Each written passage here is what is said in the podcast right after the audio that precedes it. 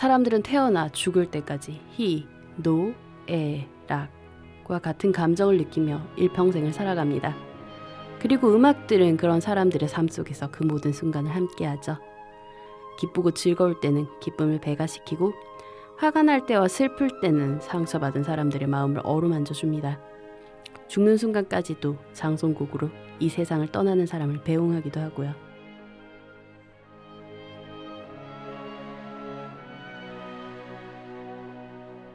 우리 일상에 기쁨과 행복을 주고 위안을 주는 음악들을 많은 분들과 함께하고자 합니다.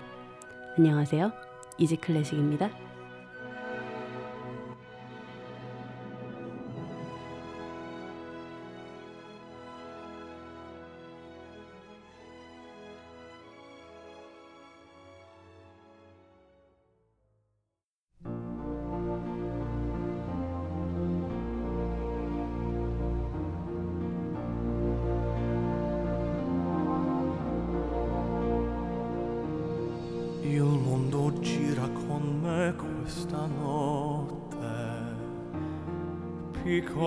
Passi che faccio con te,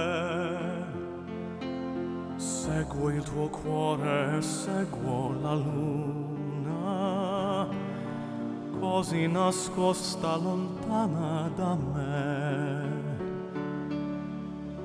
Il mondo gira con noi questa notte, ah, esistesse lontano da qui.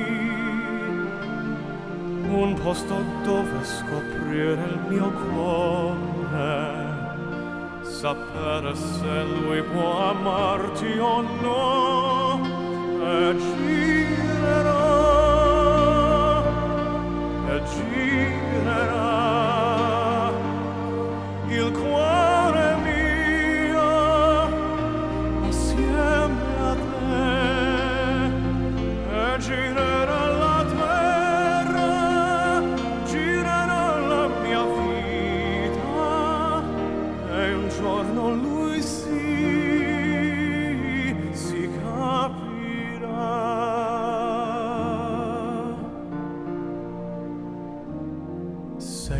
Che giri con me questa notte, sei tu che giri lontana da qui, ma sì, io so che tu sei la mia luna, qualcosa mostri, qualcosa no. Ci sono strade azzurre nel cielo, ci sono occhi e il cielo è già lì. Sì, questo credo che siano le stelle. Ah, se potessi fermarmi così, e girerò, e girerà il cuore mio lontano.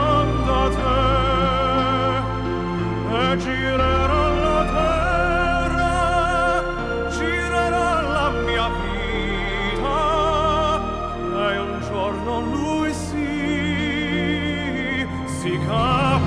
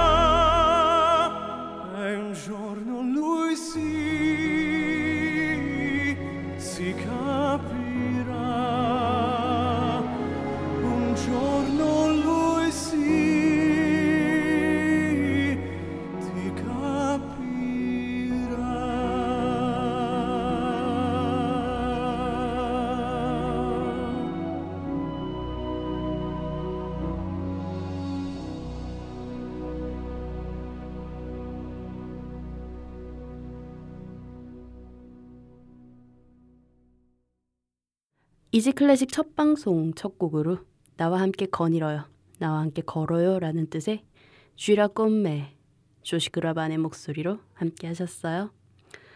안녕하세요. 이지클래식을 진행하게 된 버들이라고 합니다. 첫 곡을 제 마음 듬뿍 담아서 선곡해봤는데 어떠셨는지 모르겠네요. 첫 곡 제목처럼 앞으로 청취자 여러분들과 함께 클래식 음악 산책 함께 하도록 하겠습니다. 먼저 제 소개를 해야 할 것 같아요. 저는 많은 분들이 버들이라고 불러주고 계시고요. 이지클래식 청취자분들, 얼마나 많은 분들이 들으실지는 모르겠지만 우리 청취자 여러분들도 그렇게 불러주시면 감사하겠습니다. 전 지금은 아니지만 한동안 방송 구성작가 생활을 했었고요. 그때 우연히 인연이 닿아서 클래식 음악 방송팀에서 잠시 일을 했었어요. 그때 클래식 음악의 매력에 풍덩하고 빠져버린 거죠.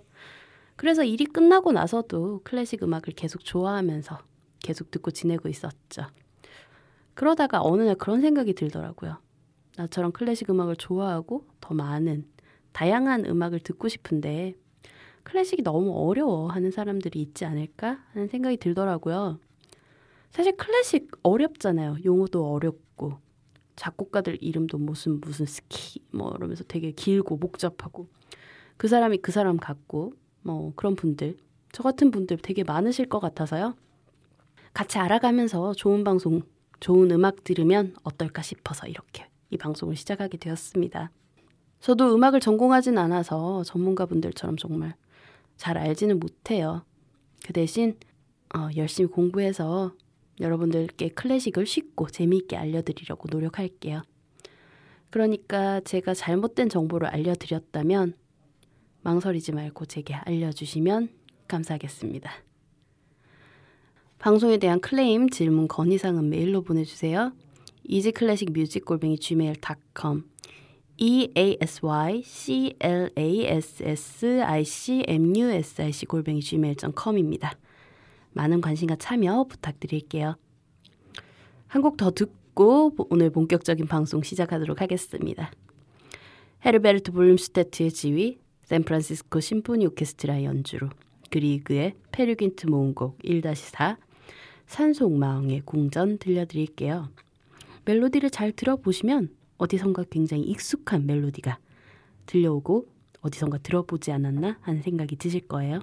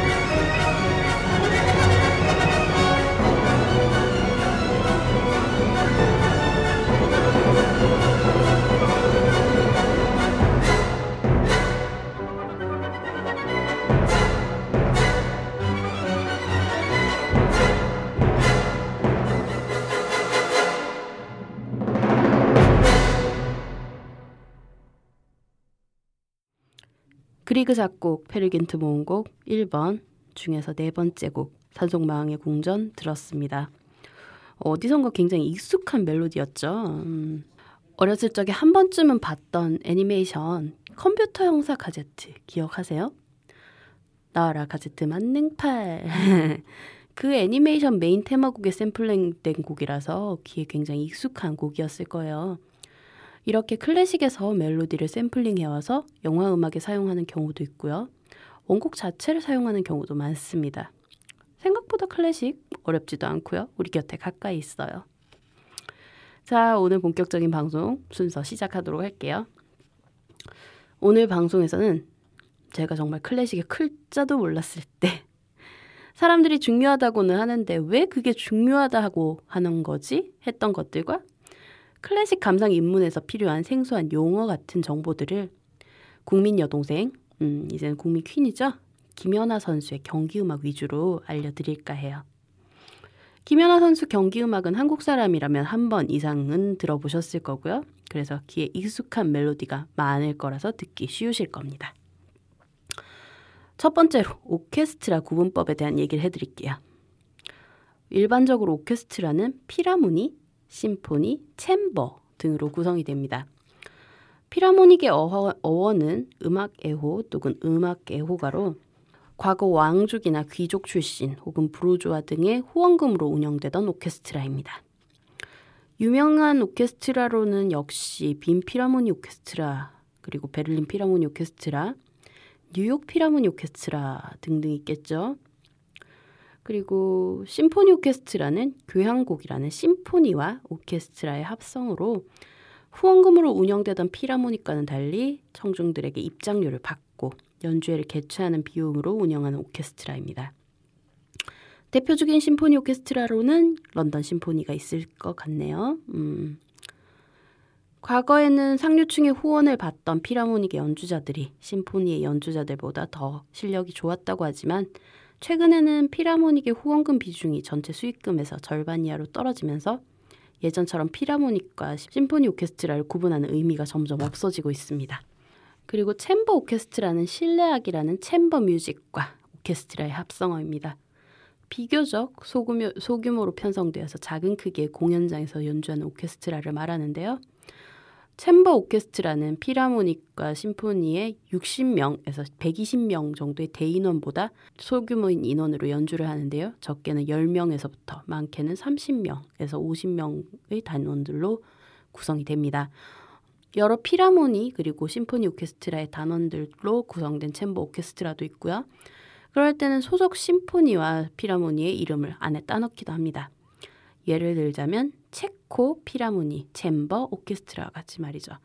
체코 필하모니에서 파생된 챔버 오케스트라라는 뜻인 거죠. 그럼 필하모닉과 챔버 오케스트라의 연주 하나씩 들어보도록 할게요. 헤르베르트 폰 카라얀의 지휘 빈 필하모니 오케스트라의 연주, 요한 슈트라우스 2세의 오페라 박쥐 작품본 362 중에서 서곡, 그리고 핑커스 주커만의 바이올린, 다니엘 바렌보임의 지휘, 더 잉글리시 챔버 오케스트라의 연주로 문 윌리엄스의 종달새의 비상 이어서 듣겠습니다.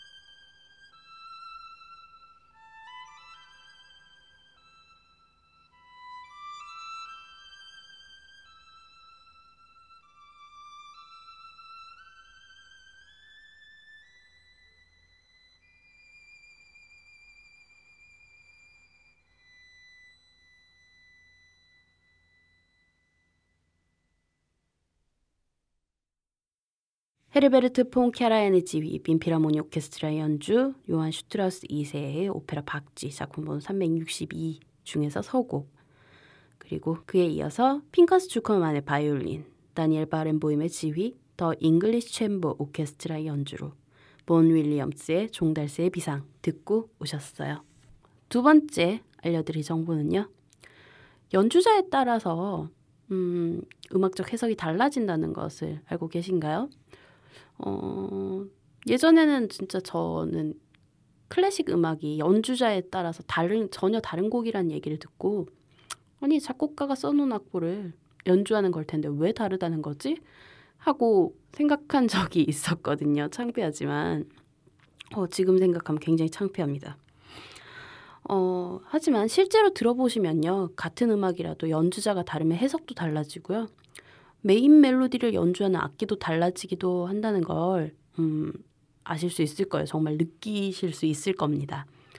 음악을 바로 듣도록 하겠습니다. 이건 제가 100번 설명하는 것보다 한 번 들어보는 게 가장 좋은 것 같아요. 헥토르 율리시스 파사넬라의 반도네온, 루이스 바갈로프의 피아노, 그리고 정명훈의 지휘, 산타 세실리아 국립음악원 오케스트라의 연주로 아스토르 피아졸라 작곡의 아디오스 노니노, 바로 이어서 포에브 탱고 오리지널 브로드웨이 캐스트 앨범 중에서 같은 곡입니다. 아스토르 피아졸라의 아디오스 노니노 듣고 돌아올게요. 두 곡의 차이를 한번 느껴보세요.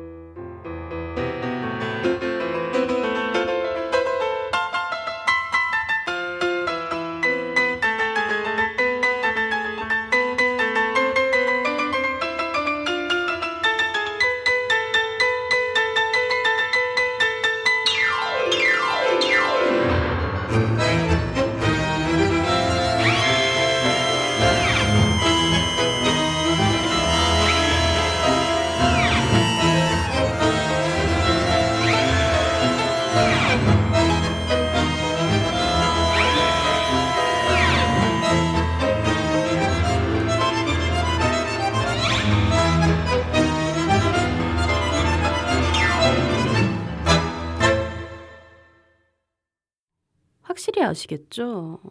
연주자가 어떤 사람이냐에 따라서 정말 해석도 전혀 달라지고요. 그리고 편곡이 달라지기도 해서 전혀 다른 곡이 되어버리죠. 이제 확실히 다르다는 걸 아셨을 거라고 생각합니다. 세 번째로 알려드릴 정보는 클래식 보컬 분류에 대한 정보입니다. 클래식 음악에는 연주곡들도 있지만 오페라, 아리아나, 합창, 그리고 가곡과 같이 사람의 목소리가 들어가는 곡들도 있어요. 그래서 기본적으로 학교 음악 시간에 배우기도 하셨겠지만 그래도 저같이 졸업한 지 좀 오래된 청취자분들, 가물가물한 기억의 저편을 헤집고 계신 청취자분들을 위해서 설명드릴게요. 여성 보컬은 소프라노, 메조소프라노, 알토가 있죠? 순서대로 고음역에서 저음역을 맡아요. 소프라노가 가장 높은 음역, 메조소프라노가 중간, 그리고 알토가 가장 낮은 음역을 맡고요.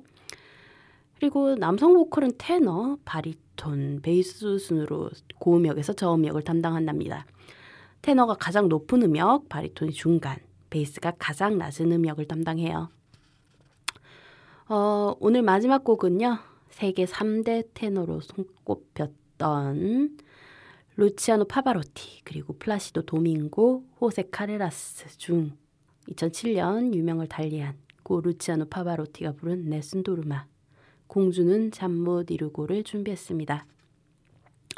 2006년 2월 10일 이탈리아 토리노 동계올림픽 개막식에서 한 공연이 파바로티의 생애 마지막 공연이었는데요. 이 공연에서 부른 곡이 바로 네슨도르마, 공주는 잠 못 이루고입니다. 이 곡은 얼마 전 있었던 김연아 아이스쇼에서 발표된 김연아 선수의 새로운 갈라 프로그램 곡이기도 하죠.